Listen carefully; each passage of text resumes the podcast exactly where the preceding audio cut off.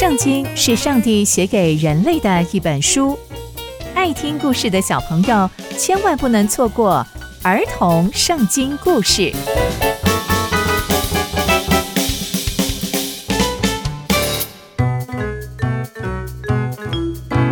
各位亲爱的大朋友、小朋友们，大家好，我是佩珊姐姐。小朋友们，今天佩珊姐姐要跟大家分享的故事是约瑟解梦。黑山姐姐在上一集的最后说到，约瑟被他的主人的太太陷害，接着被主人抓进监狱。但还好，上帝与约瑟同在，他做的每件事情都很顺利，上帝也都帮助他。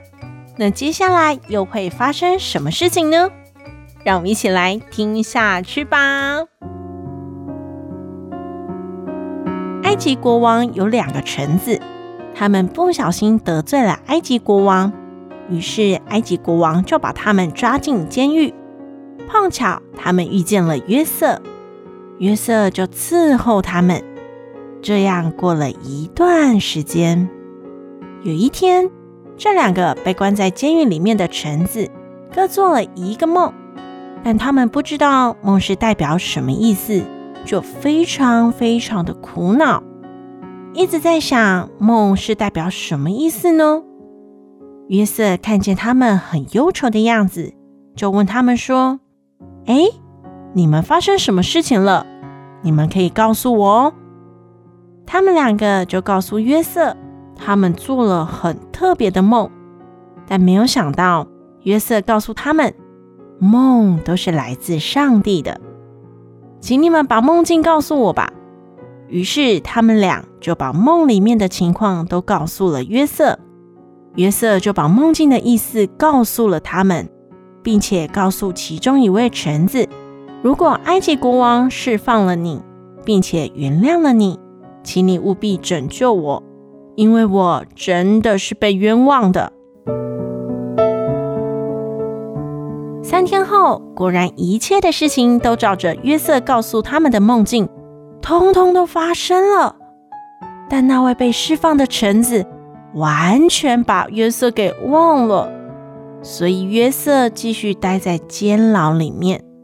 又过了两年，法老做了一个很特别的梦，他好想知道这个梦境代表的是什么意思，于是把全埃及所有非常非常厉害的人都召集过来。并且把梦境告诉了这些非常厉害的人，希望他们可以帮忙解除梦境的意思。这当中也包含了把约瑟遗忘的那位臣子，他在这天才想起了监牢里面的约瑟。于是他就告诉法老，约瑟有解梦的能力。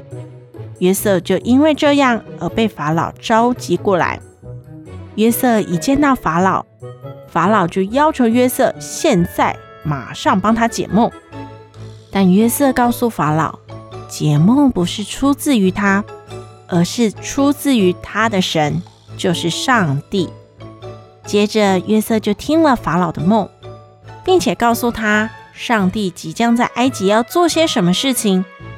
法老听完之后，就决定要让约瑟担任最重要的臣子。就是埃及的宰相，因为上帝给他的聪明和智慧，已经是超过所有人的。除了约瑟，也没有人比他更清楚上帝的心意。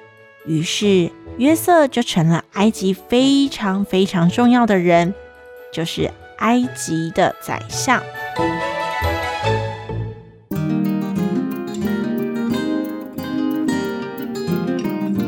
今天的故事，我们看见上帝给约瑟解梦的能力，并且约瑟都会告诉大家，解梦不是出自于他自己的能力，而是上帝给他的智慧。